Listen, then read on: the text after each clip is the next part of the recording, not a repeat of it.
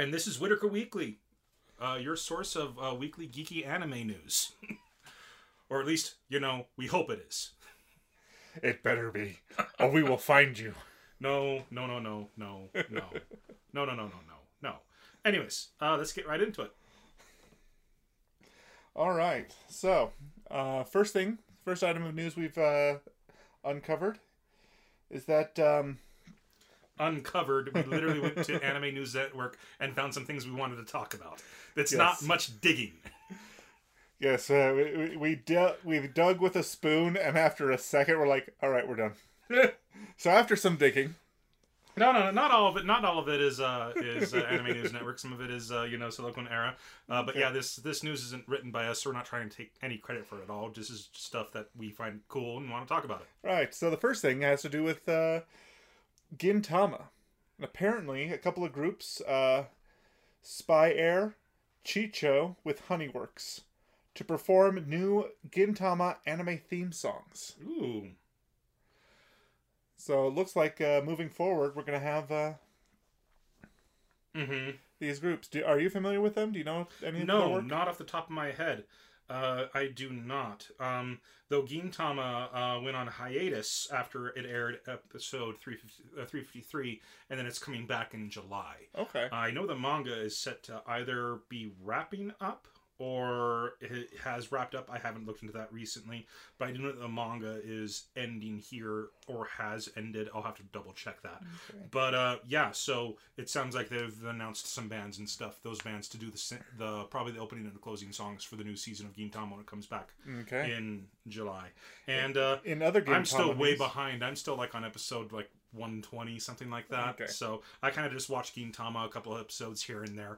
Um, it's I love it, but it's not something I want to binge watch. I feel if I binge watch it, I'll lose it'll, it'll lose the savor Understood. that it has for that yeah. I have for it. But yeah, right. um, uh, keeping up with uh, more Gintama news, uh, a live-action Gintama two film is in the works, mm-hmm. and they've just produced a uh, teaser poster featuring actor Jiro Sato or Jiro Sato. G- Jiro Sato. Um. Doing a, it, it hasn't been uh, disclosed what role he's playing yet, but um, he's a par- the the poster is an homage to The Godfather Part Two. Yeah, yeah, it is. Um, it's, it's called The Gintama Part Two. The and Gintama Part Two, and uh, he's got a really really cool pose, looking kind of at the camera sideways. Mm. Um, yeah. So it's just ridiculously silly, which yep. is the spirit of Gintama. I.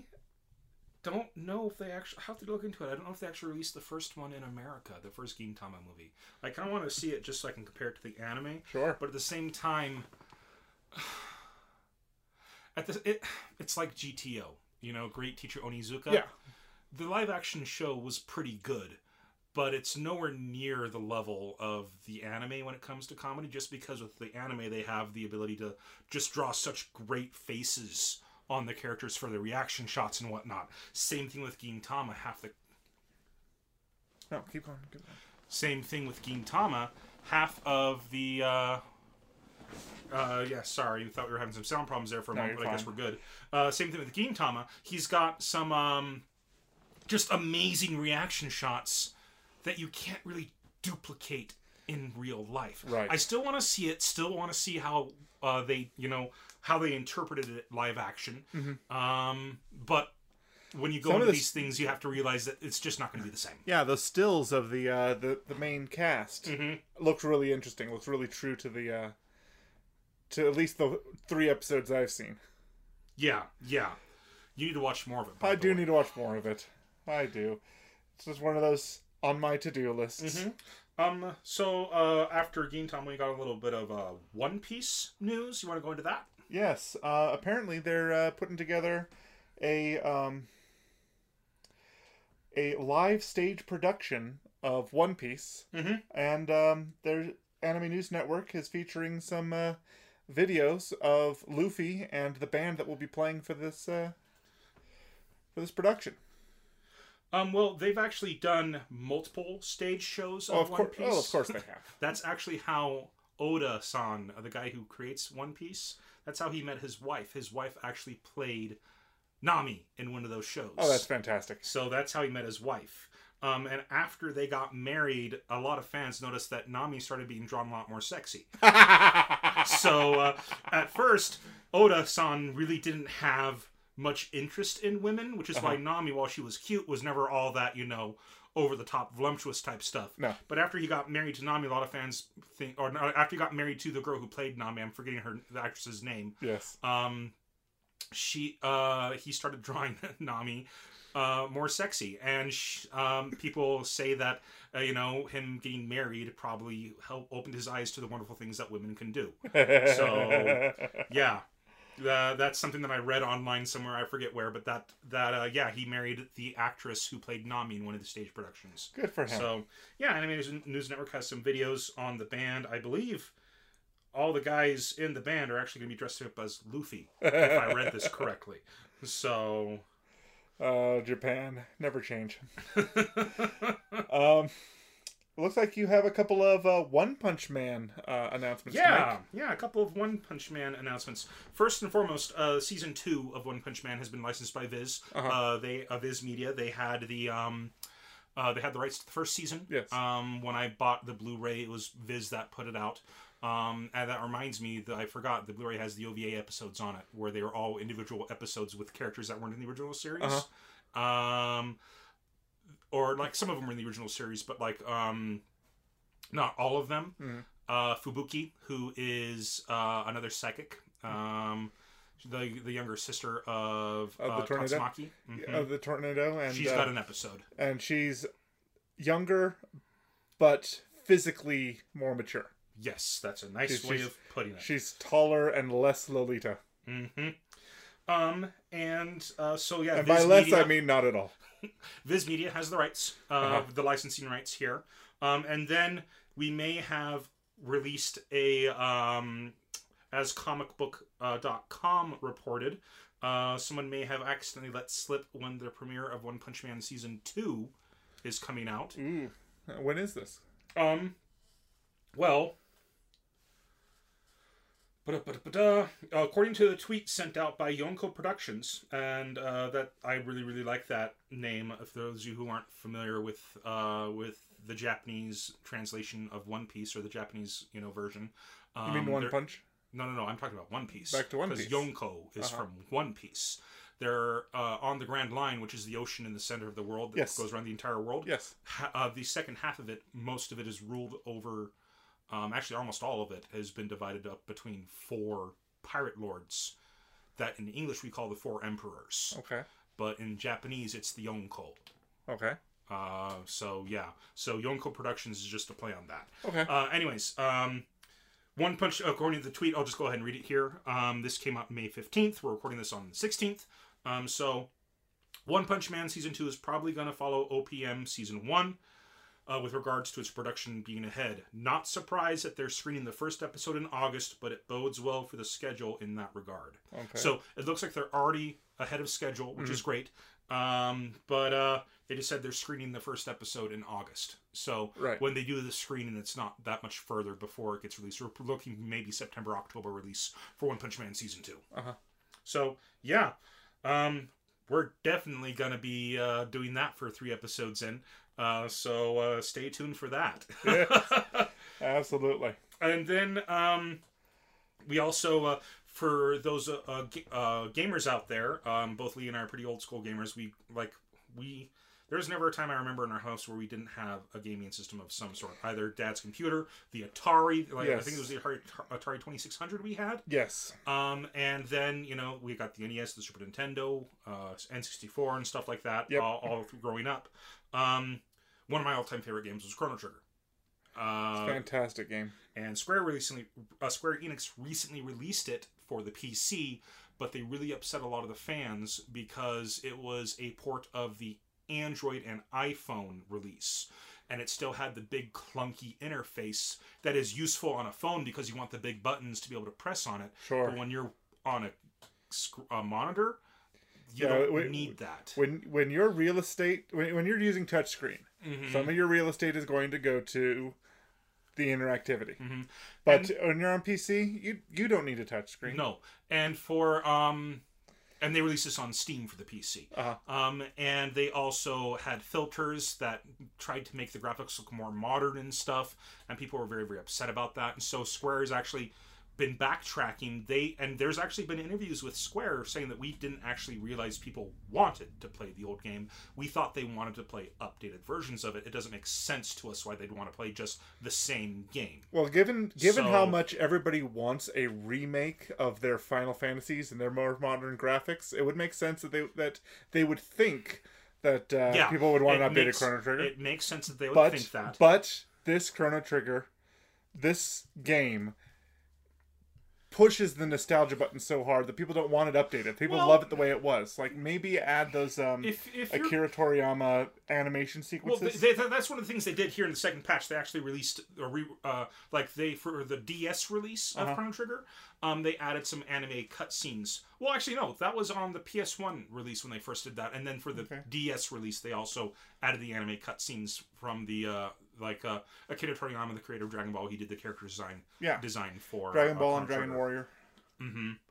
Um, but anyways, um, they've been releasing patches um, to you know backtrack and make improvements and make it more like the original. Oh, fantastic. Um, so, but it's just going on going on kind of the topic of remakes and re-releases. Like, I know people would eat up a remake of Chrono Trigger with modern day graphics. Same with, you know, people who are super obsessed with the Final Fantasy seven remake that's been announced. Oh, yeah. Um, updated graphics. Um, updated... But you want consistency. Yeah, you want consistency. Um, if you're going to release the original Chrono Trigger, make it as close to the original Chrono Trigger as possible. Right. Here in the States, we love that nostalgia. You know, we love going back and seeing those same games over and over and over again. For crying out loud, the only version of Chrono Trigger I haven't purchased uh, is the one for the P C. I have it for the Super Nintendo. I have the Japanese Super Famicom version. Yeah. I have the D S. I have the P S one. I have the Android version. I don't own an iPhone, so I don't have that one.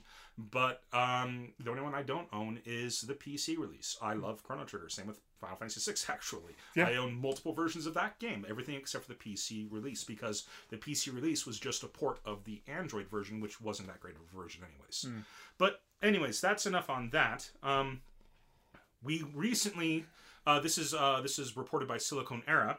Um, other other sites reported it as well, but that's the site that I generally find myself going to these days. Those are uh, recommended by a friend of uh, of mine. Mm-hmm. Um, they uncovered, or you know, it's been reported by other sites as well, um, that um, two new Pokemon domains have been registered, and these are believed to be the domains for the Pokemon Switch game that's being worked on. Uh huh. And the uh, And they're believed to be remakes of Red and Blue for the really? Switch, um, with Pokemon Go technology and stuff put into it as well. And in uh, in Japan, it's Pokemon Let's Go Eevee dot com and Pokemon Let's Go Pikachu dot com. And for those of you who know uh, what Eevee is, it's the little fox-looking Pokemon mm. that can turn into multiple different uh, evolutions depending on what stone you give it. Yes, it's the one with the most branching options. Yeah, uh, Vaporeon, Electron, or not Electron. Uh, Jolteon, Jolteon, Vaporeon, Flareon, Espeon, but it's only, the, it's only the three in the in the first one. Right, in, in the, the first one, it's just mm-hmm. the three. Um, so this it's looking like it might be a remake of the original with uh with uh th- and there's been like leaks, like people posted things on parts of the internet um where you know uh they say they have connections at Nintendo and that this is the stuff that's going to be in the game, and mostly I don't care about that, but this is actual I like people have found that these sites have been registered. Mm-hmm. So um we're probably going to learn more about it with Nintendo's E three streaming event, because mm-hmm. in the last several years, they haven't actually attended E three. They've done their Nintendo Direct for E three. Right. Um, though Nintendo has said that um, for E three, they are letting fans reserve slots to play Smash Brothers. Oh. So Smash Brothers is coming to the Switch, and I'm so excited for it. And... no one else is going to play me in it because no one in my family likes me playing them in Smash Brothers.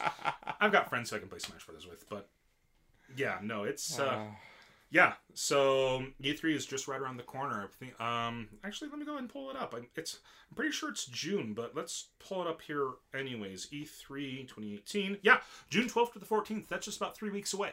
Wow. So E three is right around the corner. And, you know, there's other been other leaks as well. Uh, this is kind of going off on a tangent, but did you ever hear about Rage? It was a post-apocalyptic shooter. Uh, I've heard about it. I think I saw a clip of... Browsing social media, I think I saw a a, uh, a advertisement for a Rage two. Rage two is what I'm talking about. Yeah. Rage two is made is being produced by Bethesda. Uh-huh. Same guys, Elder Scrolls uh, Fallout series. Yeah. Um, it's being produced by Bethesda, or uh, uh, yeah, and it's being developed by Avalanche Studios. And for those of you who don't know who what Avalanche who Avalanche Studios is, they make the Just Cause games, the super over the top, crazy fun sandbox games, yeah, where it's all just like an, it's an homage to a nineteen eighties action flick. They also made the Mad Max open world game. Yes. Um, all of those games were just incredible. And I played a little bit of the first Rage game. It was all right. It really wasn't my cup of tea. I'm a big shooter guy, but it just really didn't sit right with me. But getting as it into... As soon as I learned that Avalanche is doing this, and as soon as I watched the leaked trailer, I mean...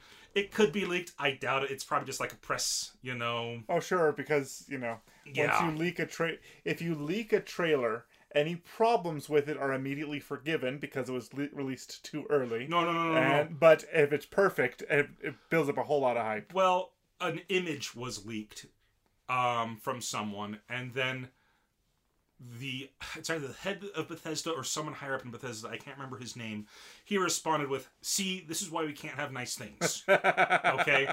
I'm ninety-eight percent certain that it's all fun and games, that they're pretending it's a leak. Yeah. Um, but they released the trailer for it, or it was leaked, whatever. And the trailer also has the song "Party to You Puke" playing in it by Andrew W K, who is the creator of Party Metal. And if you guys have not listened to Andrew W K, his words can be a little bit vulgar, but his his beats and his the and the music he writes, it's just over the top fun. So it Party Metal is really the only way you can describe Andrew W K's music. Okay. Anyways, I guess that's enough of the news. Yeah, that wraps up the news for today. Yeah, so let's go ahead and move on to three episodes in. Fantastic. And this week was my choice, and I picked Erased, not knowing what we were getting ourselves into. Nope. And the Japanese name for it is Erased, Bokudake ga Inai Machi. Yes, I found that out uh, sometime this week. Um, yeah, as we were watching it, we kind of came to the realization why it's called Bokudake ga Inai Machi. And I'll go ahead and translate for that for our non-Japanese speaking uh, audience right now. That means a town with only without me. A town only without me. Mm-hmm. Oh. Boku means me. Uh-huh. Dake means only. And then ga is like a subject, so it's saying only me. Yes. Inai means to not exist or to be gone.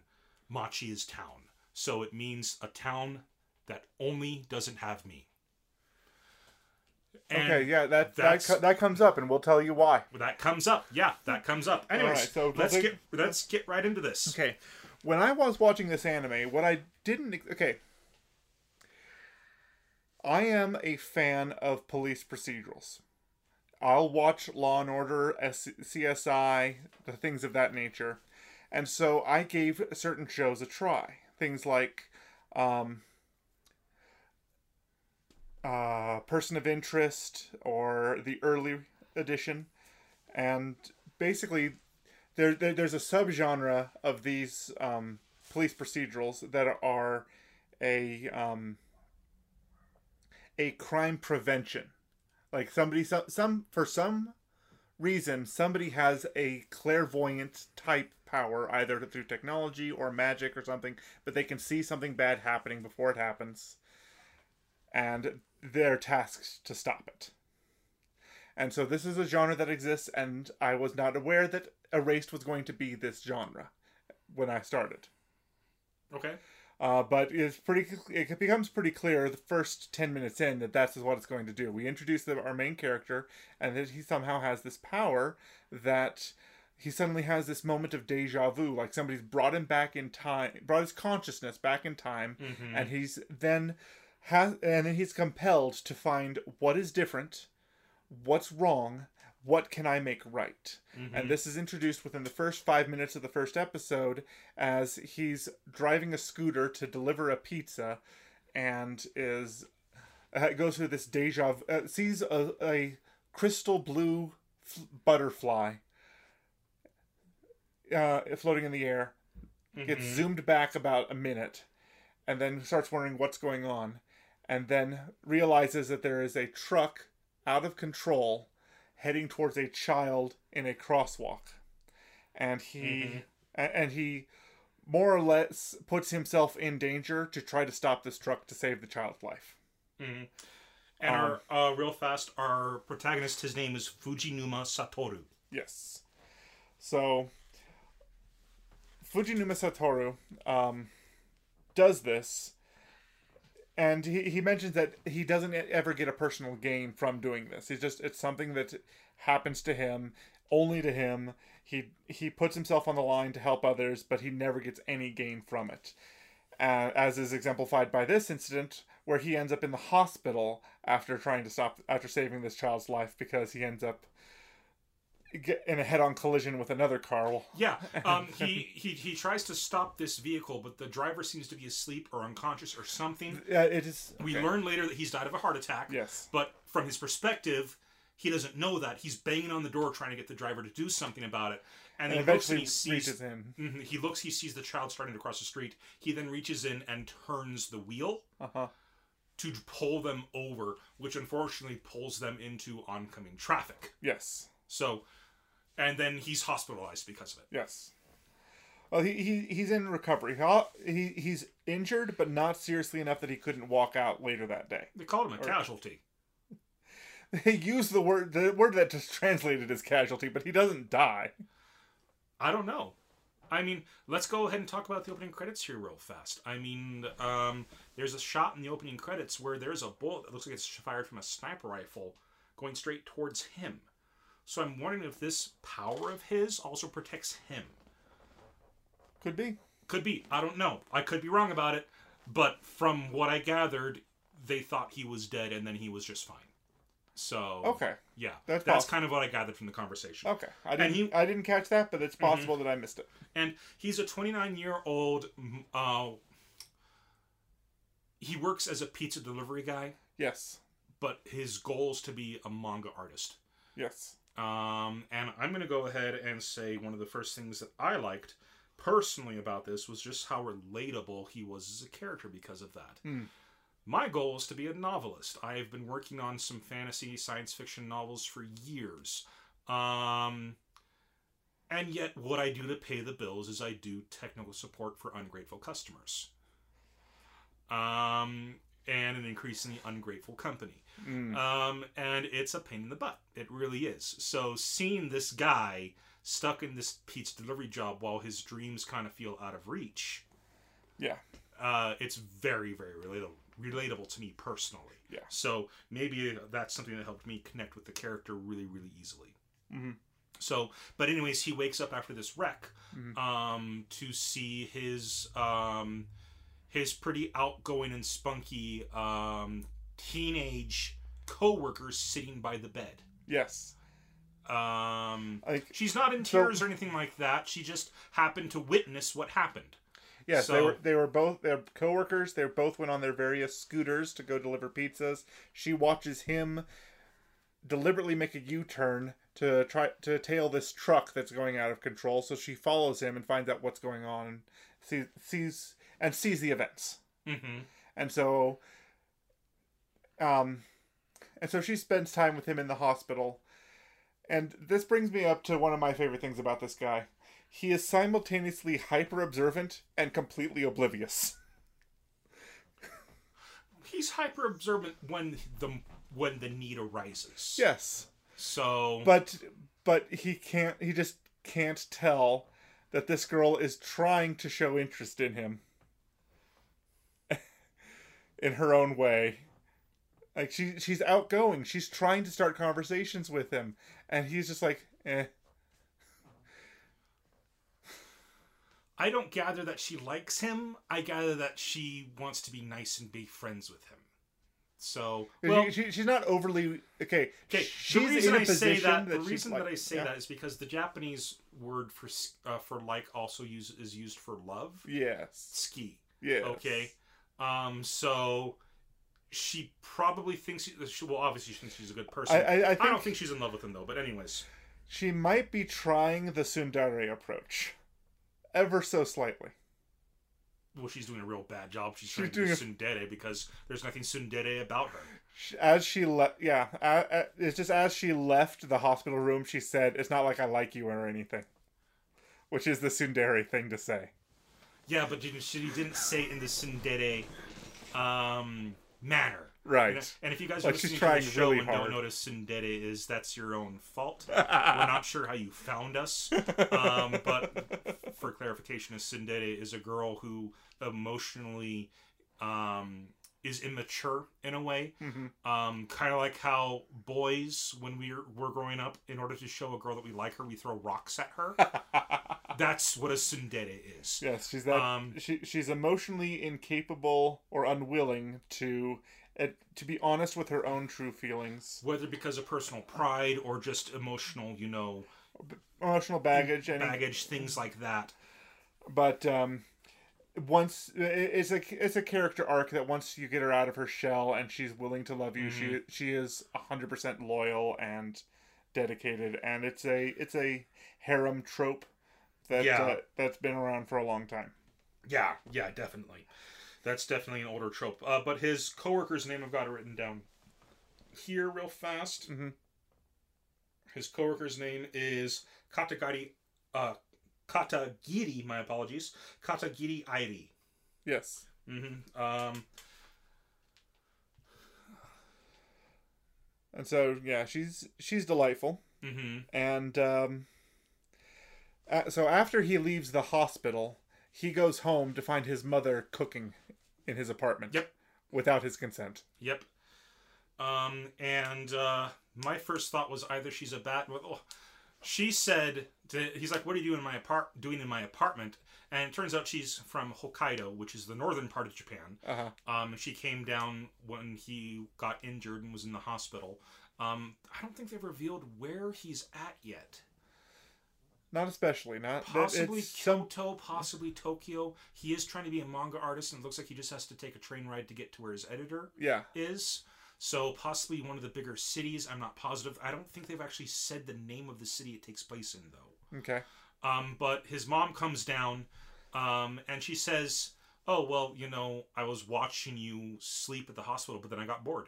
So either she's used to this, uh-huh. or she's just a bad mom. You get a feeling so, a little bit of both. Yeah, yeah. Like, well, like, and well, he keeps calling her a demon. Yes. I mean, yes, he does. A yokai. I had actually learned the term yokai earlier that mm-hmm. earlier this week when I was watching a um, I was watching a uh, a documentary on um some of the work of Junji Ito, specifically a uh, his recurring series of a character called Tomie, where he has this girl who takes on the characteristics of a different historical um uh. I lost the word again. Yokai. Yokai. Yokai. Uh, evil spirit. Evil, mm-hmm. Yeah. So, so there, there's dozens of legends of of yokai, mm-hmm. hundreds of them, oh, yeah. and, and you know they just like the one. Um, it's like Quantum Leap, but with uh, but with evil ghosts instead of histor- well instead of people from different lives. Yeah. So, Something if you like guys that. don't know what Quantum Leap is, I feel old. Uh, but no, yeah, I, I had just learned what that word was, and it made me laugh the moment he kept calling her that. mm-hmm. Just, oh, just funny. Um, but uh, events progress, and she eventually, he, she runs into. Is it at work that she runs into him, and ends up inviting? The the uh, the eighteen year old. No no no no no. Oh. What happens is that they're they're going grocery shopping and then ah. they walk out into the apartment and then we have the second um the second um what's what does he call it again the uh the the power revival revival the second revival of the episode um where he walk he's walking out into the parking lot and all of a sudden we see the the blue crystal butterfly mm-hmm. and then he reverses back in time for a little bit and he realizes something bad's going on. and he is and... looking around and he doesn't notice it, and then he says, "Hey mom, do you sense anything off?" And his mom's like, well, the, "No, but you wow, wait, you did say something like that to me years ago." And he's uh-huh. like, "Oh, I did." And then they're both looking around. Yes. Um, and by being observant, they they notice a man in a hat walking. Well, to, well he they, doesn't. They, she he, does. They, she does. She notices a man in a hat walking with a young girl with an ice cream cone towards a van, and then the van drives off without the girl. Mm-hmm. And so you have to. So it's not. Ex, it's not explicit. You have to be paying attention to notice this. But you you notice that by them looking around and observing things going on around them, they thwarted a child abduction. Abduction. Mm-hmm. Yeah. They don't. They don't even know that they've. Well, he doesn't know that they've done that.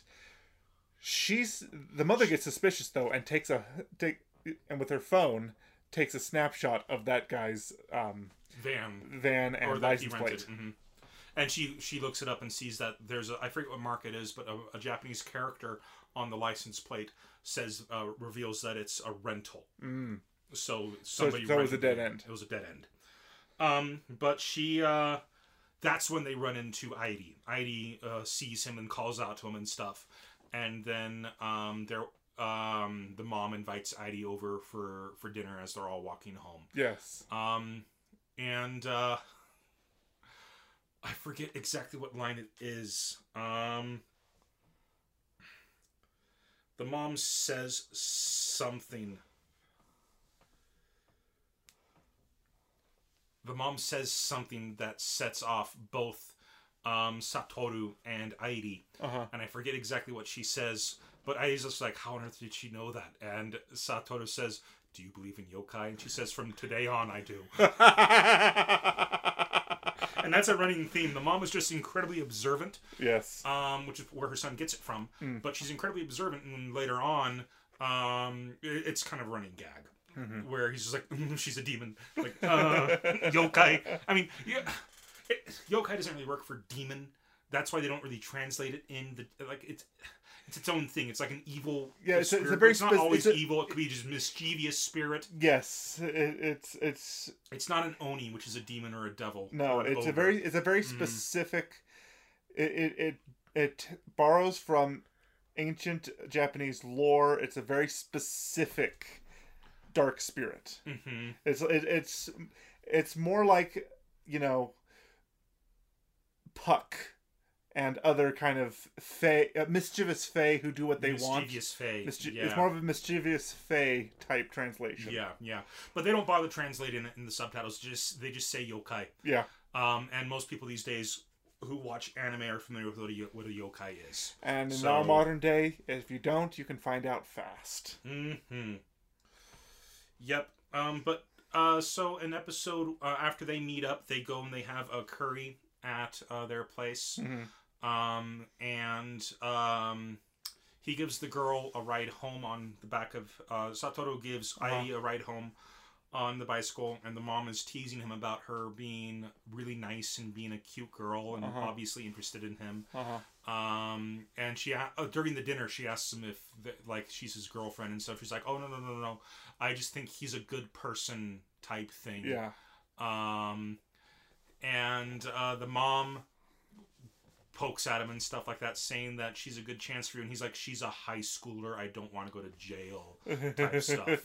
Um, but as he's dry, as he's giving her a ride home on the back of his bicycle, we yeah. see from the P O V of the man in the van. And I already have a theory on who that is, but we'll go ahead and reveal that later during the episode, uh, during during our discussion. I don't want to give I don't want to give too much away right now. Right, it's just a theory. I haven't watched any more than the first three episodes. Yes. Um, um, now something else that's been brought up is that they start talking about the backstory. They talk about things that. Um, Oh yeah, the very first step, the very beginning of the episode, he's delivering a manga script to an editor, uh-huh. and then he ends up tearing it to pieces because the manga script, uh, the manga editor says, "Well, this is great, but it doesn't feel like you're digging deeply enough into yourself to give us this story. Uh-huh. Uh, your readers won't be able to see you in the pages without that." And then he he just ends up ripping it up and dump, dumping it into the river. Right. And there's a reason why he doesn't dig into himself. Yes. So. And it's revealed that. Um... he had buried memories that his mother brought up. Like, I, I, it was after they were talking about, you know, being suspicious of things happening around them, mm-hmm. that it, he remembers. So she triggers a memory that in his childhood, there were kids who disappeared from his class. Mm-hmm. And a friend that he had that he was, said that, that he called Yuki. That he called Yuki. Not his name, but it was a nickname. Um, became suspected and ultimately um, accused. accused, arrested, convicted, and is on death row for for kidnapping for, and for the kidnapping and murdering girls. of three elementary school mm-hmm. children. All three girls were in his class. So, yeah, um, and so it, it kind of, it, it brings out some very heavy uh, material pretty early on. And so, like I was saying before, that uh, the genre of kind of a, a, the adult um, uh, crime dramas, this is this is, this is the uh, the feel that we're uh, uh-huh. of, of the show that we're like. There's there's funny moments. But the overall tone of the show is crime drama. Yes, mm-hmm, definitely. Um, which brings and which is why it wasn't as big of a sudden shock, but it was still pretty sudden. What happens next?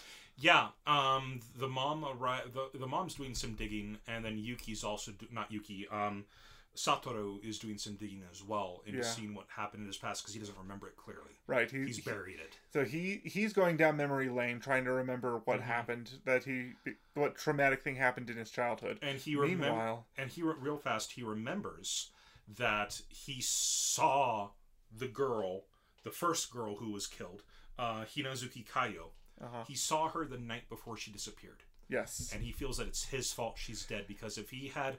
acted on his impulse to ask her to walk home because you see him standing there wanting to talk to her and then he doesn't. If he had acted on his impulse to act her, ask her to walk, walk home with him, he thinks he could have saved her life. Yeah. And which is a horrible, horrible thing for a child to live with. Yeah. Um, and that's why he is the way he is. He's closed off emotionally to society and things like that. Um, uh, his friend, his coworker Airi is tr- always trying to get under his skin and like, uh, well, not really. Not until after the accident. That's when she truly tries to try to open him up and like get to know him better. Yes. Um. But he is very, very closed off to her attempts. Yeah. He. he she makes like a snip, snip gesture at him, trying to cut that through gonna... his membrane that's covering his his body. Yes. Um. And he's like, "What is that? A Generation Y joke? I, I don't get it." Yeah. Um. But oh, also this show takes place in two thousand six. Yes. Okay. So it's actually a show, uh, you know, taking place currently about twelve years in our past. So yeah. Um. Anyways. Um. Yeah. So how about you talk about what happens happens next? Because well, the mom's been digging into this, and so so the mom Satoru. so the mom's been going through newspapers, going through different things. She realizes that the man on death row is innocent. She she figures out. She she has a very strong inclination. She thinks she figures out who the murderer is. Writes it down on a piece of paper, folds it up, puts it on the table on the, a table. with the phone near the front room as mm-hmm. she when she walks in, um, is going to the living room, hears someone behind her, thinks it's her son, and then gets stabbed in the gut. She turns around to see, and as she's turning around, she gets stabbed in the gut. With a butcher's knife, so very deep. Mm-hmm. And so she collapses to the ground, starts bleeding out. We don't see who did it, but she sees their face and said, "I thought it was you." Mm-hmm. Or something to that effect. Yeah. And then she starts bleeding to death. Yep, and she tries to reach for her phone to call Yuki and warn him not to come home. Um, but as she's reaching for her phone, um, the, the killer... The killer takes takes the, takes the phone, and we see her hand collapse lifeless to the ground. Yes. Um, and so the mother gets killed. By one, this, by this unknown. The mother's killer. Killed in the first episode, and he, uh, and then after that, we cut to the pizza, a place where uh, Satoru and Airi work, mm-hmm. and Airi says, "Hey, hey, hey! You should ask. Uh, you should uh, invite me over again so I could eat more of your mom's cooking sometime." And he's like, "Yeah, fine, whatever." type thing, uh-huh. and he leaves. Um, and when he gets home, he walks past the murderer, not knowing who it is. Um, but the murderer makes an annoying glance at him. Um, yes, they, they, they pass on the stairs. Mm-hmm. And again, we don't uh, we don't see the murderer's face, but we do see a red pupil, mm-hmm. which may not be indicative of the person actually having red pupils. May just be indicative I think it's of a, their. I think it's, it's a stylistic, stylistic choice. Yes, yeah, stylistic choice. That once somebody becomes vicious or cruel or vindictive, that their eyes, mm-hmm. or their irises turn red. Which we actually see in. We see next, in a character later. We've seen some characters later, um, but anyways. Um, He walks home, he goes in, and uh, he opens the, like, the door is open, so he starts chewing his mom out, saying, hey, this isn't your home in Hokkaido, you can't just leave the door open like that. Um, and then he goes in, and he sees that his mother has been stabbed. And, well, she's bleeding out. He then goes to try to, like, say, hey, what, what's going on? Get up, mom, mom, get up. He's in shock. He grabs her, and as he kind of pulls her over, he sees the knife still in her in her gut. And he sees the blood on his hand, and he freaks out and backs up. And as he freaks out and backs up, the neighbor comes by, trying to return the pot that his mom gave her her curry. Uh-huh. She sees his hand covered in blood, and his reaction, she freaks out and calls the cops. And the cops immediately want to question him. Which makes perfect sense, you know? It doesn't, it doesn't mean he's guilty. They want to question him. However, he has no reason to trust the cops because they already got it wrong with a friend of his. Mm-hmm. And so he freaks out, and as he freaks out, he starts running from the cops, and the cops start shouting at him. And then we see the blue butterfly again for the third yep. time in the first episode. Yes. And so we think, oh, okay, well, there's the symbol, there's the signal. He's going to go ahead and do his revival again. Mm-hmm. Um, maybe jump back in time to where he can help his mom. Yes. And then as he... It then goes to a P O V shot, and he is in a street it, in you know a countryside town. Yeah, you know something's wrong because it's in it's no it's nowhere familiar scenery, he and the rec- point of view is level with about midway of mail mm-hmm. of street side mailboxes. And he um he sees a ch- uh he sees a child running in front of him. Wearing a backpack. Wearing a backpack. And it's from his P O V. We don't see anything else but his P O V. Uh-huh. And then he starts running after this child. And this child calls and says, hey, Satoru, hurry up. We're going to be late. And he's like, wait, well, wh- why is this child calling out to me? I don't I don't recognize him. Like, what's going on? And he turns he turns around the corner, and he sees his elementary school with the banner, nineteen eighty-eight Ice Hockey National Champions. So their elementary school won the national championship for ice hockey that year. Yes. Um, so and, it, and it cuts was back, and we, we see a bird's, or the the camera finally pans back, and we see Satoru as an eight, as eleven. An eleven year old boy in yes. fifth grade. Yes. And so it's established that they went back eighteen years from two thousand six to nineteen eighty eight. Yep. And that's when I realized that this show is also borrowing from Broadchurch. At least, not, not, not literally, but from the sense that most mm-hmm. police procedurals are one episode, one crime, one solution, you're done, and then it just repeats. Yeah. Mm-hmm. Broadchurch was a seven, was a thirteen-episode series where they investigated one crime.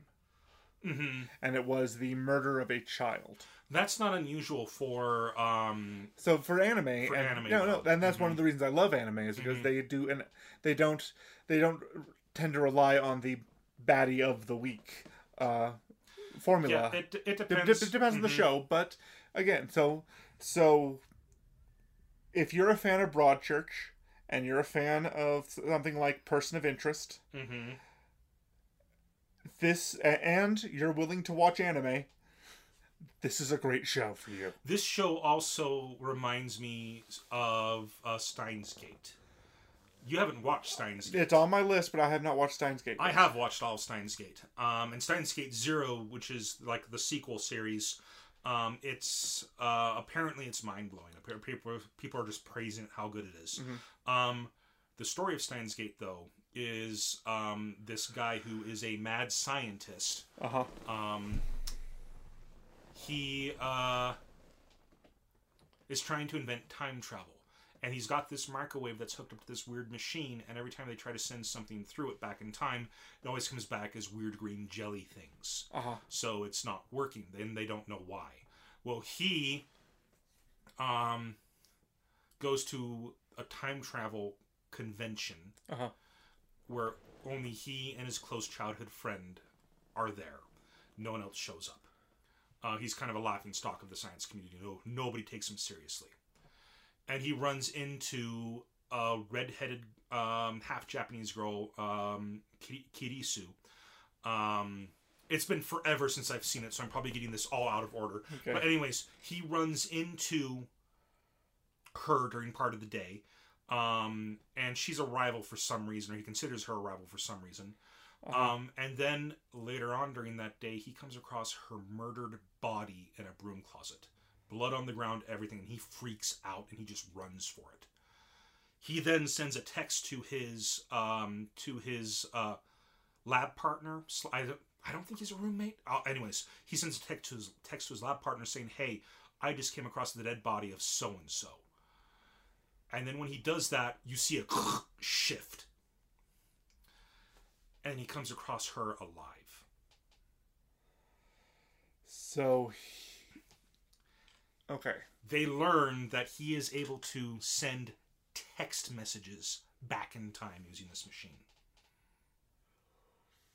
But, through the events of changing time, uh. they've set humanity on the course of destruction. So other people who, from the future, are coming back and trying to put the world in order. Ah. Including murdering some of his close friends. So that's all I'm gonna say. Um, it's mind-blowingly like... good, though. Okay, it sounds like a cross. Well, okay, I'm I'm I'm hearing Frequency, Twelve Monkeys, and uh, Angel. Uh, not Angel Beats. But what what is that other one? Just a, a cross of various things. Um, Just different places those uh, elements have been used. There is a recent sci-fi show where it's got two dimensions that cross over. Uh-huh. I forget what it's called, but someone akin it to that show, the anime version. Okay, there was a show called Sliding Doors with Gwyneth Paltrow. That's not it. Okay. No, and this where... is a T V show. Okay. Okay. Uh, did you ever see Sliding Doors? No. Okay, it's it's pretty interesting. Mm-hmm. What happens is, um, there's a version of her. Well, there's. Let's finish this tangent and get back to the show. Okay. But yeah. yeah, so she's on she's on a subway train, and the man and um, one ver well, she's running to get to a subway train, and then the editing gets interesting, and one version of her makes the train, and one version doesn't. Mm-hmm. And then the story tangents back and forth between, you know, the version of her that got home early enough to catch her mm-hmm. catch her boyfriend cheating on her, and so she ends up leaving him, to the version that she didn't catch him. And it just goes back and forth on the, the, the various lives that they took, mm-hmm. and the different directions that they the, the different directions that they went, just because she one version of her made it to the train on time and the other one didn't. Mm-hmm. And so it's just an interesting uh, alternate reality uh, show that they've okay. done. Um, and uh, I don't remember the actor's name, but uh, Jonathan from the Mummy movies mm-hmm. plays her love interest. And so he's kind of fun there. Okay. Fringe. That's what it is. Oh, Fringe. Oh, that's yeah. that's completely different. It's Fringe the Anime. Fringe is what, the anime. is what I've been told. Steins Gate. Is, yep. Okay. Steins Gate is... Uh, and it's Steins... Uh, semicolon Gate. Oh, and, yeah, absolutely. Okay, the show's phenomenal. You have to watch it at some point. Oh well. Um. Anyways, um, going back to it. So yeah, that's what the show very, very much feels like after the first episode. Okay. Let's go ahead and get into episode two. Uh, beginning of episode two was the credits. In a lot of animes, they don't show the opening credits until either the end of episode one or the first time of episode two. Yeah. And I noticed, and this is thanks to me watching, uh, discovering a new. Uh, well, to me, it's new. A YouTube channel called Mother's Basement. Uh, where a guy, um, did I share with you the, um, the, um, oh, uh, how to tell if your daughter is a magical girl? You have. Yeah, it's the same guy. Okay, okay? Yeah. Or, uh, um, how to survive if you're... How to survive an animated harem, or how harem. to survive a, um... An is in an isekai. An isekai. It's his anime educational videos. Yes, they're, his they're... public service anime series. He's only made three of them. I really hope he makes more. Yes. Anyways, um, he has a series called um, What's in an O P? An O P means opening. Uh-huh. Um, and I've been watching it, been kind of fascinated by his way of dissecting it. So I've been kind of uh, uh, been watching O Ps in a different way. Mm-hmm. Um, and I kind of noticed something in the O P, how um, there's the three girls in his life. Yes. Um, there is the girl who's been kidnapped. Yes. At the beginning, uh, when he was a child. There's his coworker, and then there's his mother. Right. And all three of them are hurt in some way in the opening credits. So... Mm. I'm wondering, and we also see the faces, the, the like um, some um, some film shots of people with their eyes marked out, and those people to me are the likely suspects, the likely killers, and things like that. Um, so um, my wonder, my I haven't seen more than the first three episodes, so obviously I don't know. Mm-hmm. But I'm wondering if he's going to end up saving those three women from various things uh, throughout his life. Right. Throughout the series. Right. Okay. But anyways, anyways, um, I'll know more after I actually watch the entire show. Um, but, so, episode two starts off, and he doesn't remember anything about being in fifth grade. Do you remember where you sat in fifth grade? No. He didn't. He got teased by his friends because he sat in the wrong chair. Um, but he got in the right chair and stuff like that, and he's trying to figure stuff out, and then um, he leaves halfway through the day. He goes home, and he sees his mom alive and well after she comes home from working all day, and she makes him dinner and stuff. Um, she... Uh... And he's hyper-polite to her. Oh, he's overly polite to her, and it's kind of weirding, weirding his mom out. Yes. Um, but he... Ka-san. Uh... Ka-san. Oh, Ka-san. Yeah, Ka-san. Ka-san is like Ma. Yeah. Ma. Anyways, he, um, he, uh, he, he sees, and he's overjoyed. He's actually, they, she makes him hamburger steak for dinner, and he, uh, you know, he cries during the meal, and she's like, what's gotten into you? Why are you crying? And all that stuff.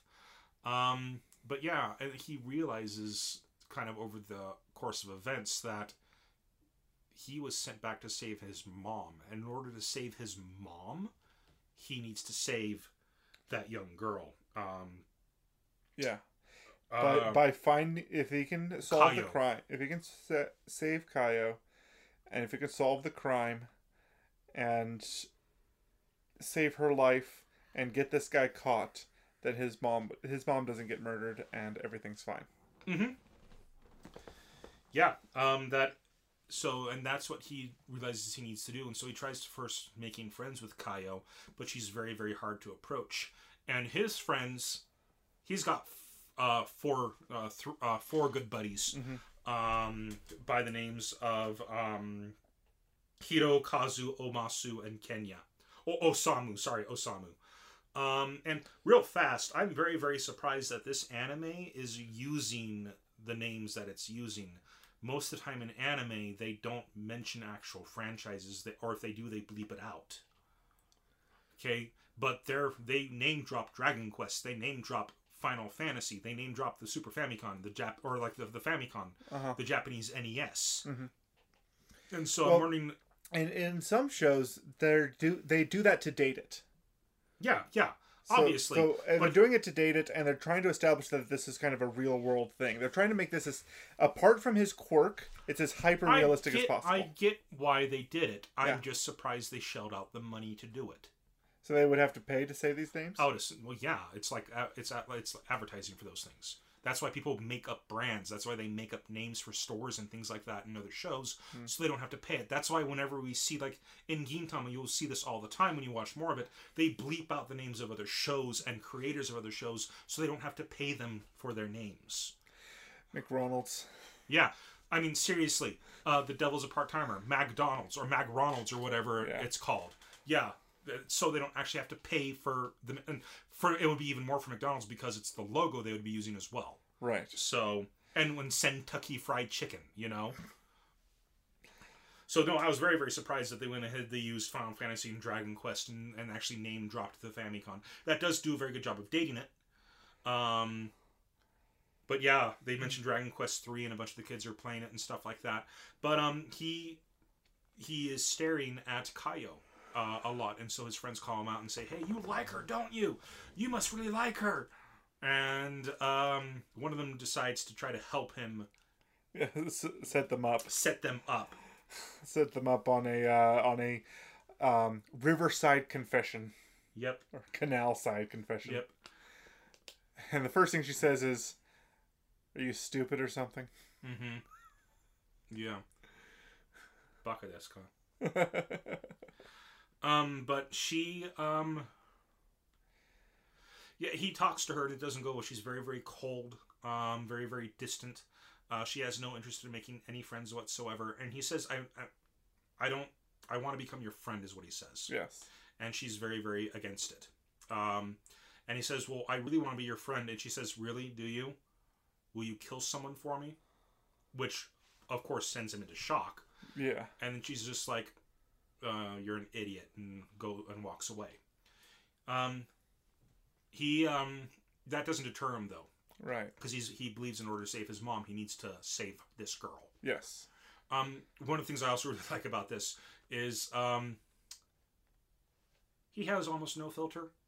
Because, uh, almost everything he thinks as an adult, he well, accidentally says. Yes, he, he's not in complete control of his mouth as a eleven year old, so every I shouldn't say no filter. I mean, there, he there he does control himself at times, but a lot of the times he thinks something, but then and he's he not aware he's saying it, it. And you can tell when those times are because the voice actor for the adult and the voice actor for the child version of um of Sato, Satoru, um they are the uh they speak at the same time. Yeah, that was that's actually something I really liked about this show, is that it, it like an exact opposite parallel from uh, Overlord, where mm-hmm. when he when um. guy and speaks, he speaks in this low, deep, rumbling voice, but when it's his mind, it's this high-pitched young man's voice. Mm-hmm. And it's just the exact opposite, is that we have a uh, a child speaking with a deep, older man's thought mm-hmm. train. twenty-nine-year-old man in an eleven-year-old body. body. Yep. Mm-hmm. But um, he gets some help from his friends. Uh, well, we, we already passed that. Uh, the next day, um... Actually, I think it might be that night. He talks to his mom and says, I want to have a birthday party. And she's just like, really? You've never had any interest in parties. Um, and he says, uh, yeah, well, I really want to have one. She's like, well, we don't have a lot of room. He says, that's okay. I just want to invite five people. And she says, oh, okay. And then he goes to bed that night, and he's his he's lost in his thoughts and can't sleep. And you see the mom counting on her fingers. Like he, he she knows his four friends. She knows his four guy friends, but she's like, "Who's the fifth?" This is what she's thinking. She says, "Hey, Satoru, uh, did you get a girlfriend?" Yuck. Satoru, are you awake? Did you get a girlfriend? Is that why you want to invite a fifth person? And he just goes, "Uh, yokai." And she's like, oh, you're sleeping, huh? And he's turned away from her. She's totally aware he's awake. Yeah. Just great. I love his mom. Uh, his mom is wonderful. She's, she's so great. Um, but, um, so he then, the next day, uh, well, I'm getting the time I'm mixed up, but um, one day after school, uh, he goes yeah. up to her in the park where he actually is the same park where he saw her last. Yes. Uh, apparently she goes to that park, and he's actually seen some bruises and things on her. Yes. And he immediately assumes that his her he's she's living with her mom, um, and he immediately assumes that her mother is beating her. Um, she then um, he then uh, starts talking to her again, and she's just as cold and as unreceptive as before. And he says, I want, I still want to be your friend, but I'm not willing to kill anybody. And he's just like, and she, or she says, that was a joke, in like the most deadpan way possible. And he's just like, I hate girls like this, thinking it to himself. Uh-huh. Um, but uh, he then gives her an invite to his birthday party, which is, his birthday is on March second. Um, and he, and which gets a reaction out of her getting the birthday uh, card. And also for another reason we, we learn in episode three. Um, but we'll go into that reason now. It's, it turns out it's her birthday as well. The exact same day, March second. Oh, wow. Um, and she, uh, and, uh, he's like, well, you're the first per, well, I forget what she says to kind of try to reject. And he's like, well, you're the first person I've invited. So, so, so how, how many other people oh, how are many going. People are, it's like, oh, not very many. You're the first person I invited. Yeah. Um, which which takes her aback. Mm-hmm. And she calls him out for being fake, like her. Yes. And he agrees to it and says that, yeah, I am being fake. I the, I put I, on an act. I performed because I wanted to have friends. I wanted to have that experience, so I pretended. And pretended until it was true. Uh-huh. Well, as an adult, we can see he no longer pretends. Yeah. So, but yeah, he pretended because he thought he wanted that. Uh, and, and he says, but I decided to tell you because I don't want to lie to you. I decided I don't want to lie to you. Mm-hmm. Um, which breaks down some of her walls. Yeah, it does. Um, and later on, is it in this episode where he reads the, uh, the pace? I think it's the next one. Where he reads, it might be the next one where he yeah, reads the book. Yeah, but he, he, okay. But at some point he does find... So, so episode one and two are a little jumbled in my mind because that's going into the investigation and it's a slow progression. And so mm-hmm. where events are, are a little jumbled for me. It's been a few days since I mm-hmm. watched it and I can't wait to finish it. I want to go watch more, but I didn't want to watch more than three before this, so I didn't uh-huh. have more to spoil. But yeah, he finds that she's written a short story, a poem or short story that ended up in a school paper publication. It was and something it was, that the class put together. It was a class project. So, yeah. Um, a class art project or something. Mm-hmm. Uh, that's. I did something it? similar in my tenth grade English class where we all wrote something and we submitted it to like the magazine sure. to put together. Sure. It's just, there, there's a number of anime that feature mm-hmm. fifth grade art festivals where a class comes to, where a class votes on something, comes together and produces either a play or a book. Oh, of no, that, that's, just the, are, that's just that's just the um. Oh. It's not the sports festival. I'm well. There's a, there's a sports right festival. There's an arts festival, or some. Oh, the cultural festival cultural is what festival. It is, and it's not just a fifth grade thing. It's every they yeah. do it all the way through high school every year. It's a well, big event. Yes, but all I'm saying is, not not only are they doing it in this fifth grade class, we just watched an episode of Sakura with Wendy that uh, they did a one where they decided they were going to do a play.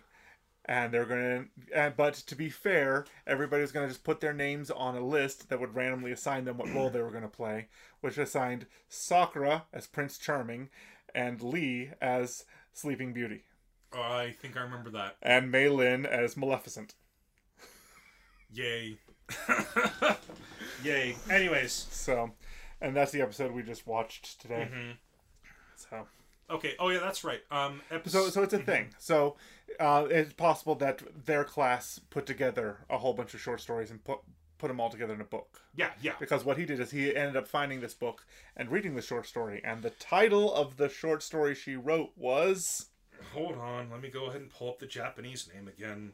It's Bokudake ga Inai Machi, and that's... it's the short story about how she, when she's an adult, she wants to leave this town. And go far away. And go far away. She wants to leave this town behind, and the town's going to continue existing without her. Um, and she just wants to go to this deserted island where it's just her. And she can climb a tree whenever she wants. She can swim whenever she wants. She can eat whenever she wants. She can sleep whenever she wants. She just wants to go to a place where it's just her and nobody else. And he realizes that this is a cry for help. That yeah. this story that she put in there was a cry for help. And she needs, she wants help, but doesn't know how to ask for it. Mm-hmm. Um...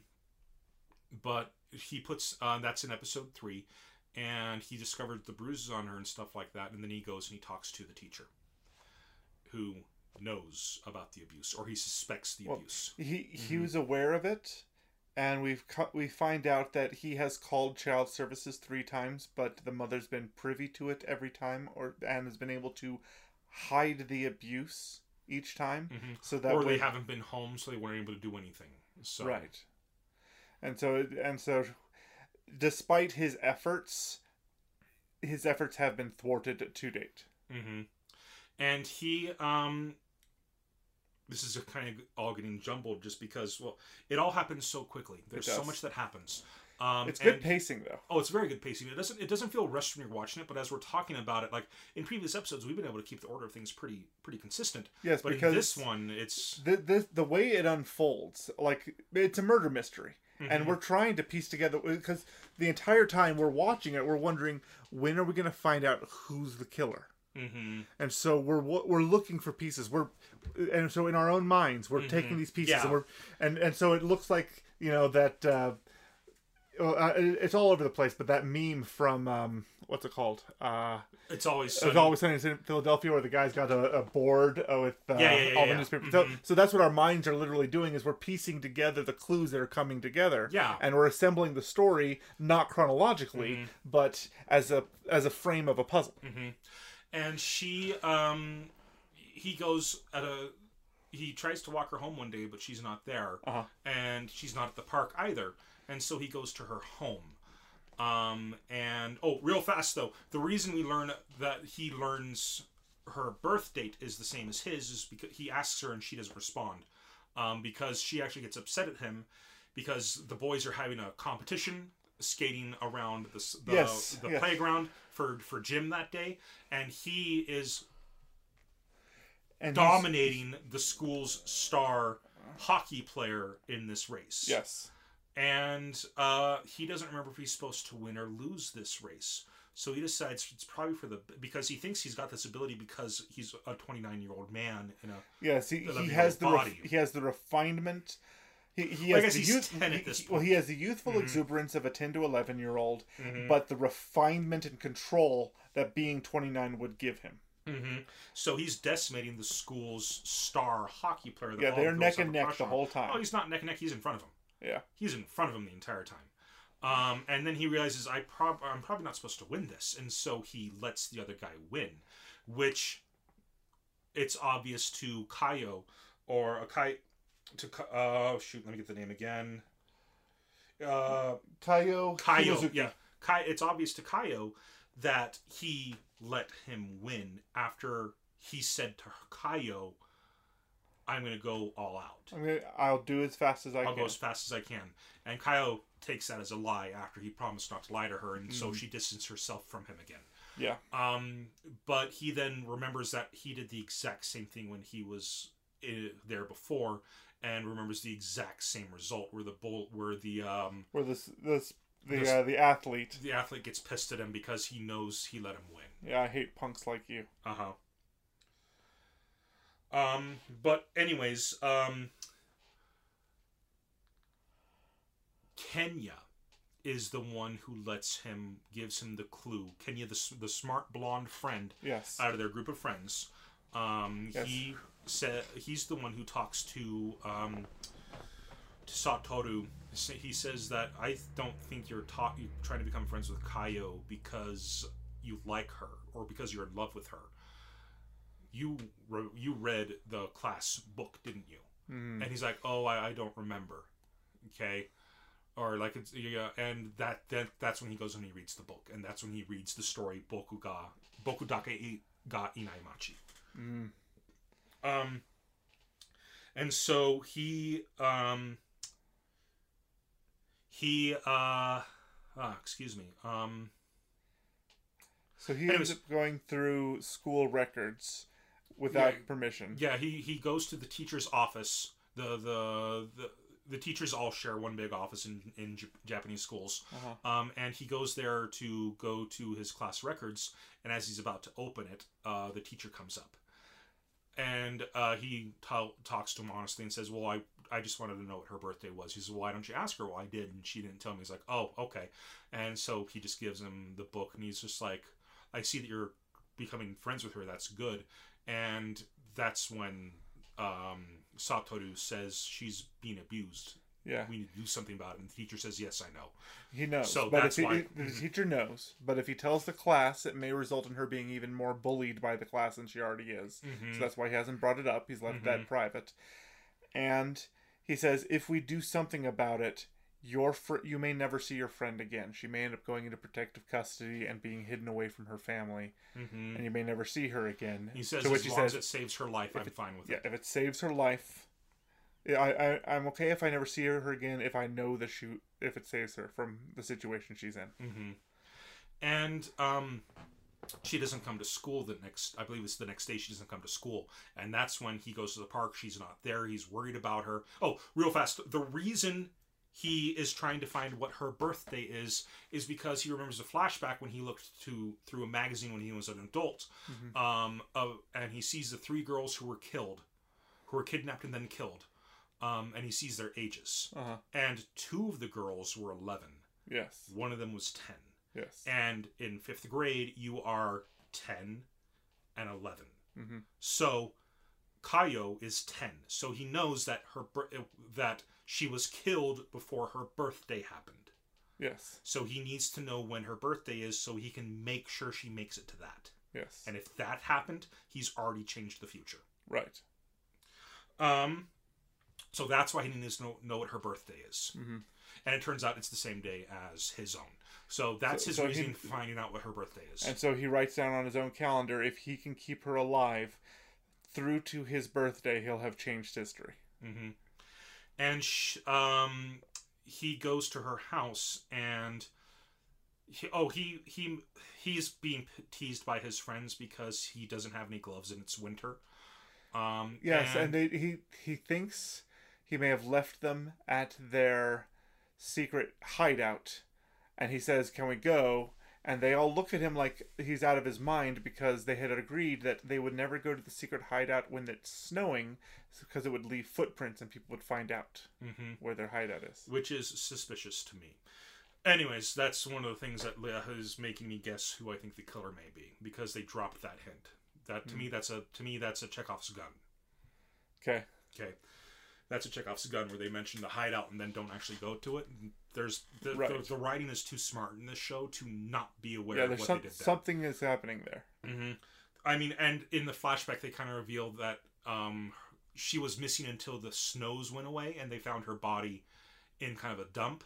And as little boys go, a dump is a perfect hideaway, so I think that's their hideout. Mm. That's just me guessing. I don't know. That's just me trying to put things together. Right. Anyways, she, and which is, what again, what you do when you watch a murder mystery. That's yeah. part of the fun of the show. Yeah, that's, um, it's hard to keep things linear in a murder mystery, because they're mm-hmm. just piecing, they're giving you pieces. Mm-hmm. But anyways, um, he then goes to her house, rings the bell, there's no one there, he tries to open the back door. Not creepy at all, but you know, try and he's an eleven-year-old kid. Uh, tries to open the back door, it's locked. He's like, "Well, nobody's home. What's going on?" He looks down, and he sees a pair of mittens that have been burned and are in, laying in the snow. Um, and the reason I bring it up is because he realizes that she doesn't have gloves either. Yes, there's a scene um, where they establish neither of them have gloves, and they do a hand-to-hand thing, and mm-hmm. it's kind of romantic at first, and yeah, then kind of, and then they're kind of thing, and they're weirded out by. Well, it. He's more weirded out by it than she is. So and then she's a little weirded out by the fact that he's weirded out by it. It's yeah, like why well, are you acting anyways, so why are you acting so dumb? Yeah. Anyways, he um no, the romantic part comes later. Yeah. Uh with the foxes. Oh, that's coming. Yeah. Anyways, he um then sees that her backpack has been discarded and all the contents are just spread out in the backyard of their apartment. And he goes and he opens up the um the storage, little storage shed behind their apartment, and he sees Kayo bruised, beaten, pretty much in her, in her, in a night, in, in a ninety, in a ninety, in a slip. Mm-hmm. And he goes to grab her, and as he does, the mom, his, Kayo's mom grabs him and stops him, picks up Kayo, and says, um, "You silly girl, what are you doing out here? Yeah, you silly girl, what are you doing out here? Let's come inside. You're going to get cold." Well, he takes off his coat and tries to give it to her because he thinks she's going to get sick. Yes. Um, but um, he says, "Hey, what?" And she screams, "Don't touch me." Yeah, she says to him, "Don't touch me. Don't look at me." Um, but he um, asks the mom, "How did she get all those bruises?" And he knows that it's from her or from someone close to her. And yeah. he's clenching his fist all the time. And he goes and, uh, well, and she says, "Well, Kayo, why don't you tell him?" And then Kayo lies and says, "I fell." The most obvious. Mm-hmm. Most obvious. Yep. And, um... abuse, victim, deception. Yep, and then the next day... Oh, we learned... Kayo is late to school on Mondays, and the reason she's late to school on Mondays is because she's beaten over the weekends by her... either her mom or her mom's boyfriend. I think it's her mom's boyfriend, or maybe a combination of the two. I think her mom beats her, and the boyfriend does worse things to her. Maybe. I don't know. I don't know. Um, but uh, the mom, in order to disguise the bruises, um, she forces Kayo to... She pretty much... pushes her head into a sink of ice water. Yes. To try to take care of the bruises and stuff. And the boyfriend's sitting there in the other room saying, "Hey, don't use up all the ice. Save some for me," as he's smoking and he's got a bottle of booze on the table and stuff. Yep. Anyways, she, um, this is going to be a long episode. We have a lot it's to say fine. about this. It's fine. Um, but I'm just kidding. She comes to school the next day with a bruise on the back of her neck. Uh-huh. Late, because she's late every Monday. Uh-huh. Um, and she's actually assigned as one of the class reps that week. Uh, where they go in, uh, she and Satoru have the assignment together, probably because the teacher knows that Satoru's trying to be her friend. Uh-huh. Um, and so Satoru um, goes in, he starts the heater. It's up to them to collect the lunch money for that week and to do all these things. And they collect all the lunch money. And then during lunch that day, Satoru, and I see the record, the rem- you remembering this now. Oh, it's a, it's a powerful scene. It's a powerful scene. And Satoru um, says, oh, no, no, really, really... I misplaced the money. Do I really have to go through this?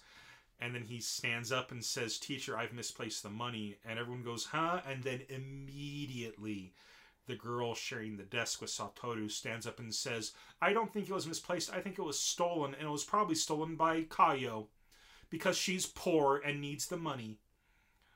Um, and the rest of the... And, and the rest of class starts murmuring and says, I know we can how we can solve this. Have everybody check each other's backpacks. Uh-huh. And sure enough, the money is in Kayo's backpack. Uh-huh. And she deadpan just lifts it up, up. Here it is. Oh, hey, here's the money. And uh, the girl immediately starts accusing her, saying, I knew it. I knew you were a thief, you poor person, and stuff like that. Yeah. And Satoru... yells. Oh, he rips her a new one. He rips her a new one and says, just because she's poor, it doesn't mean she's a thief. And anybody could have planted and that. Anybody could have. And it's not him that says that. It's his friend. Um, it's his friend Kenya, the blonde boy, that says yeah. anybody could have taken the money and put it in her bag. And the girl starts crying.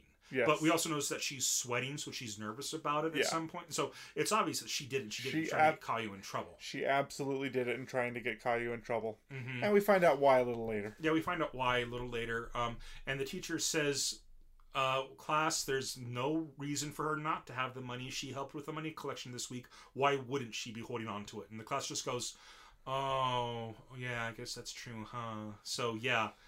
But, and she is grateful that he stood up for her. Oh yeah, you know? it's, it's it's a huge relationship building moment for the two of mm-hmm. them.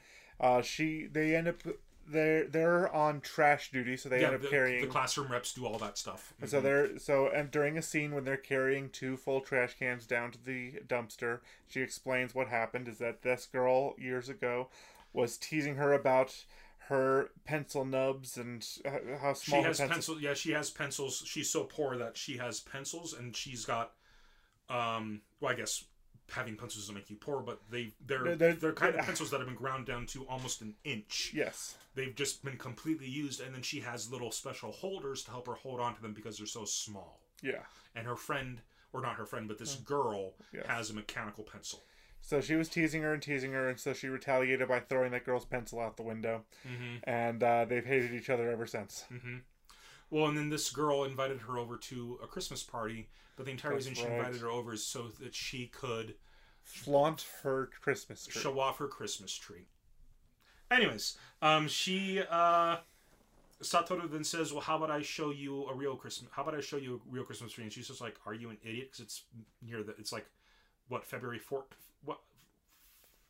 I think it's the nineteenth? Uh, there, yeah, in the middle of February. There's a couple weeks away. I think it's February, February nineteenth or around then. Yeah. Um, and she, um, and she, um, excuse so me. So she continually calls him an idiot. Yeah, she calls it. But kind she of goes saying, with Are him. you an idiot? And he gives her a pair of gloves. They're worker gloves, but it's better than nothing. Uh-huh. And he says, "Well, I want to show you this Christmas tree." Um, and the, he goes up and he climbs up this, they climb up a mountain, and she gets tired and stuff, so he takes her hand and helps her along and stuff. And the romantic moment comes when he says, oh, and oh, he's explained to her that he can, he can appear a lot. He's seen a lot of cool things. He's even seen some red foxes. Yes. And when he sees these red foxes, and then two red foxes run up mm-hmm. and actually circle the two of them, just run around them in, yep. in a in a circle. Uh, and then she grabs his arm because she's kind of scared of them. Sure. And after a bit, the foxes just leave them alone. And he says to himself, oh, wait, yeah, no, I remember this moment. I remember seeing, having those two foxes run around me like that. But when I told my friends, no one believed me. But she's here with me now. Mm-hmm. Um, and then they realize that they're she's holding onto his arm like they're a couple. And they freak out and, like, you know, eleven-year-old kids do. Uh-huh. And then... Um, go their separate ways. And then they keep, or not go their separate ways, but they separate themselves for a little bit, and they go up and they see the Christmas tree. Yes, what the How Christmas you, tree is... Yeah. Okay, so describing the Christmas tree, it's a giant, I want to say maple or oak, but it has none of the leaves, and it's it's not your standard, what you'd expect for... It's not a pine. It's not an evergreen. It's, it's a leafless tree that has all of these icicles on every single branch, and the icicles are reflecting the rainbow of stars, and there's like a, a, the slightest hint of an aurora in the sky as well. That's... causing the tree's icicles to glow these rainbow colors. Mm-hmm. And it's just glorious. It it's, is beautiful. And she has the most adorable smile. She she smiles for the first time, and it's that smile that is worth every pa- bit of pain to try mm-hmm. to get her to to have. Yep. To see. And he says, let's come back here during, I think it's the summer or something, yeah. when the snow thaws, and she says yes. And then the episode closes by us seeing an outside of the window shot of the teacher talking to Kenya. And that's where the, where the episode ends. Yes, it's very suspicious. Yep. Um, and they're probably trying to throw suspicious, suspicion on those two. It's possible. That being said, I think Kenya's the murderer. You think the boy, the little blonde boy is? I think the little blonde boy is the killer. Interesting. Yeah. I can't so I'm, put I'm my just, name on it. One, he's too way, sus- one, he's way too smart for a kid his age. Mm. Okay, he's a constant peacemaker, um, trying to keep the status quo of things going. I see. Um, I see. Okay, so that's so, interesting. Okay, my my suspect. So also, so when, also, real fast before before you before um. The killer looked like he had blondish hair, and he looked at both the mom and Satoru as if he knew them. Mm. So it's definitely somebody from the past. And he didn't look old enough to be the teacher. The teacher, yeah, adding eighteen years to the teacher. The other thing was, and, you know, the the biggest red herring that they threw out at this point, and it might, it might be, so we haven't seen the end, but um, the girl's Um, the girl's mother's man in her life. I don't know if it's a husband. I don't know if it's the father or it's I just it's some boyfriend. Boyfriend. He's blonde, they, they say and he that... has the red eyes. But that we think that, but that's why we think it's the, like the stylistic. Um, the mother had the red eyes a, as well. Mm-hmm. The mother occasionally had the red eyes. Mm-hmm. It was a, it was a thing. It was a passing thing. Yeah. But yeah, the. Uh, The the man was blonde and had that, but yeah, I, uh, it's it's they're, too they're, early. They're, to... they're definitely throwing suspicions both at both at that man, mm-hmm. the uh, the teacher, and I wasn't even beginning to suspect the boy that you were mentioning, but uh, maybe, maybe we'll find out. Okay. It's just like that scene in Men in Black where that girl who he put a bullet through, like in, in the train, in, in, the, in the training scene, where it's like those books are way too advanced for her. She is up to something. A girl that young walking around the street like this, this late at night, with all these monsters, with around. all these monsters around, she is up, up to, to something. something.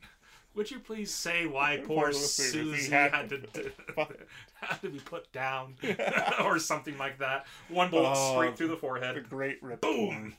I was like, man, he's not. He's not snarling. He's sneezing. Yeah, and he's him, got the he's, tissue.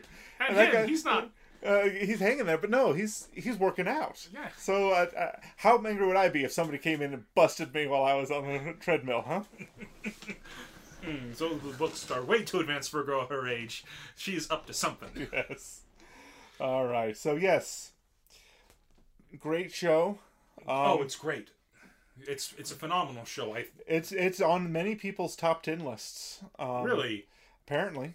Just for this season or overall? I think there's only the one season. I think it's only these thirteen episodes. Well, is it? Did, what's? I mean, when did this anime first air? I'm not one hundred percent sure. Let me take a look. The problem is the problem is I, I was in, in preparation for this episode and for this podcast.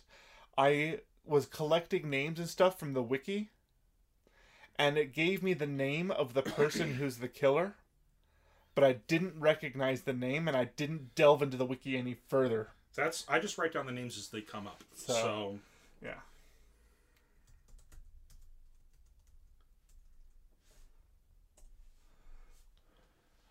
But okay, um...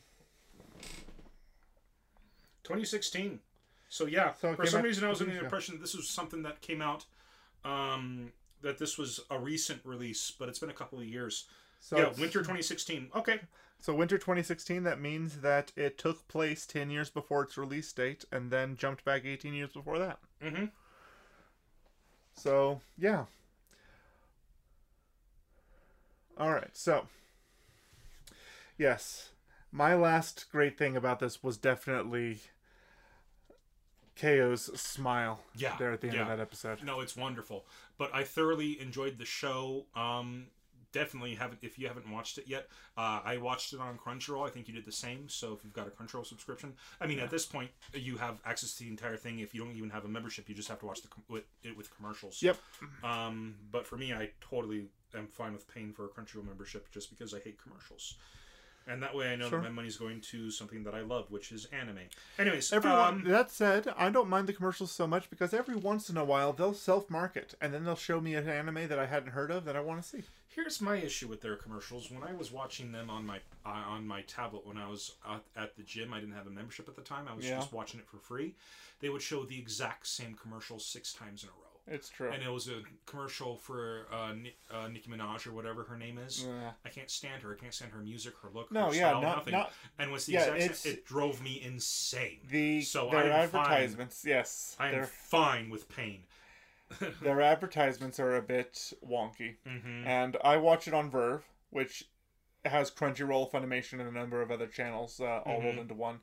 And what some of my problems is that... Uh, Yeah, sometimes it's the same commercial three times in a row, sometimes, and, but sometimes, oh, again, I, I probably aired this grievance before, but I'm watching Cardcaptor Sakura with my seven-year-old daughter when advertisements for Agent Cat, or Deep Space sixty-nine, or anything on the Shudder channel, which is a horror, um... Yeah, yeah. Content. They, they need to do a better job they, with their commercials. They need to do a better job of filtering mm-hmm. their commercials to better suit. Or maybe the content. they do, a, or maybe they do such a bad job on their commercials on purpose to get people to pay for a membership. Mm. Dastardly. Sneaky. Dastardly. Dastardly. Anyways, um, that's it for the three episodes uh, in. Yep. Uh, so, so this week was my choice, and next week it's next yours. Next week it's mine, and we're going, going to watch Legend of the Galactic Heroes. And that's German, the Die Neue These, or whatever that is. I'm uh-huh. not going to be able to pronounce that properly. But one of the reasons I want to watch this is because it is a remake of the original series. And the original series is one of those classic animes, like uh, Galaxy Express nine nine nine. Oh, okay. It's got one hundred ten episodes or something like that. Okay. Um, and what they've done with this one is a new animation style, uh, better animation technology. Um, and what they've done with this is that they've sped things up. Okay. So, like how Dragon Ball Z became Dragon Ball Z Kai, where they just cut out all the filler. Yes. Exact same thing. Okay. So, I've heard great things about it. Um, it's new this season. Um, and I th really, really want to see uh, the first three episodes and see what it's like. All right. Okay. Okay. So, tune in next week for Legend of the Gra Galactic Heroes, Die Neue These. Um, gonna, I'm sorry. I'm, I, I can pronounce Japanese, but other European, but the European languages, I'm not even that good with English. Anyways, um, so now to, for our recommendation of the week, and for recommendation for the week for me is a mod for Skyrim called Bruma, and this is brought to us by Beyond Skyrim. It's a group of modders where they have dedicated themselves to um, recreate all of Tamriel, which is the continent that the Elder Scrolls takes place on. Plus a couple of uh, outer islands and stuff like that. Uh-huh. All using the Skyrim engine. And okay. recreating it faithfully to where um, it's modern-day Tamriel. Mo modern-day meaning the, the time of when Skyrim took place, okay. Tamriel. So, Elder Scrolls three, Morrowind. All right. Yes, I've played Morrowind. You played Morrowind. So that's the only Elder Scroll I've played, but yes. Yeah. Oh, you need to do yourself a favor and get Skyrim at some point. There's... there's seven, eight versions of it. You can get it for cheap. Anyways, um, the Skyrim, um, oh shoot, losing my train of thought. Anyways, um, Morrowind, um, in this time period, um, which is, it takes place hundreds of years after Elder Scrolls three and Elder mm. Scrolls five, Morrowind has pretty much been leveled by a volcanic eruption. So they are recreating Morrowind in the wake of this devastation. Okay. And they're releasing it all as completely free mods. And they were planning on doing Bruma as a proof of concept, but it became so big that it's pretty much a decent-sized D L C with its own items, its own voice acting, its own quest lines, and things wow. like that. Just a massive city that they've released uh-huh. with a bunch of things for you to do in it for completely free. And it has over a million downloads on Nexus. Um, the the trailer, uh, well, and the great thing about Bruma is that it brought in a bunch of people who had who were modders who had no idea about this project, mm-hmm. and now the project is really, like, they've been able to create uh, separate teams, um, and they use this website to make sure everybody is communicating properly and things like that. It's just fantastic. I mean, really, this should be more of a creator shout out, but it's just such a cool thing, and I haven't had a chance to play it yet, but I downloaded it last night. Um, and I was going to play it today, but then I remembered I still had to watch the three episodes for our, our recording, so I watched uh-huh. those and came right here. Okay. Um, but anyways, um, I've heard nothing but great things about it, and I'm very excited to dive into it. Okay. Uh, which brings us to our last segment, the creator shout-out. And I want to give a shout-out to someone that I follow on Instagram. Uh, their call sign is ArtGerm. Hmm. Now... I showed you some pictures of theirs, and they you told me that you may have seen their booth at Comic-Con. I believe so, yes. At some point. This gentleman is a teacher at an art and animation school, and uh, fills his... Uh, and sells books of his own artwork that uh, he publishes. So go ahead, go on Instagram, follow him. He does these fantastic uh, Prismapen sketches of anime characters, and his his um his Instagram feed is just loaded with them, and they're just absolutely stunning, absolutely beautiful. Uh, so and he has a he has his uh, Discord server listed in his Instagram um profile. Oh, cool! So um, where you can go and maybe watch his uh uh live uh sessions. Okay. So. Uh, yeah, again, ArtGerm, A R T G E R M. Mm-hmm. So uh, look them up and uh, tell them we sent you. Awesome. Well, I think that's it for this week. That is it. Well, uh, it's been, uh, I think this was a pretty good episode. Uh, anyways, um, it's a long one, a bit longer, but we really, really got into that uh, conversation about um, Erased. It's a pretty good show. It's really fantastic. Go and watch it. Anyways, I've been Andrew. I've been Lee. And this has been Whitaker Weekly. Have a great week. See you next week.